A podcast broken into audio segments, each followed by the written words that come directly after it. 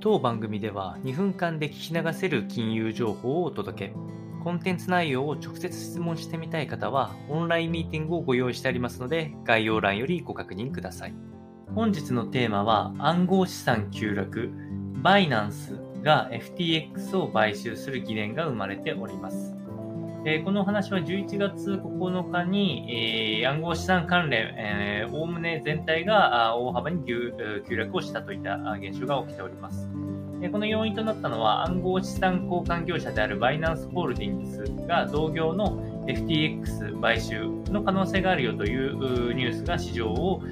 消化し始める段階で業界内とそのトッププレイヤーの一部で、え、流動性の懸念が発生したということで、え、が進んだというような状況でした。確かにマーケット全体を見ると値動きかなり乏しい期間が暗号資産では続いておりましたが、どちらかというと流動性の懸念があって、誰かが大幅な売りをこうしてしまうと、まとめて価格が大きく下落しちゃう。つまり流動性が低いというリスクを常に抱えてはいたんですけれども、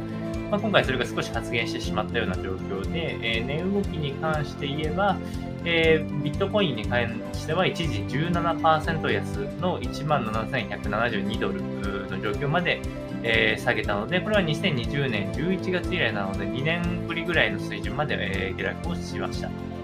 えー、イーサリアム、イーサリアム、イーサリアムやポルカドット、アバランチなどもそれぞれ14%下げ、ソラナと同時コインは一時28%余り下落ということで、やはり流動性の懸念は強く出てくるかと思いますので、今後もこのニュースを見ていく必要があるかと思うので、参考にお届けをいたしました。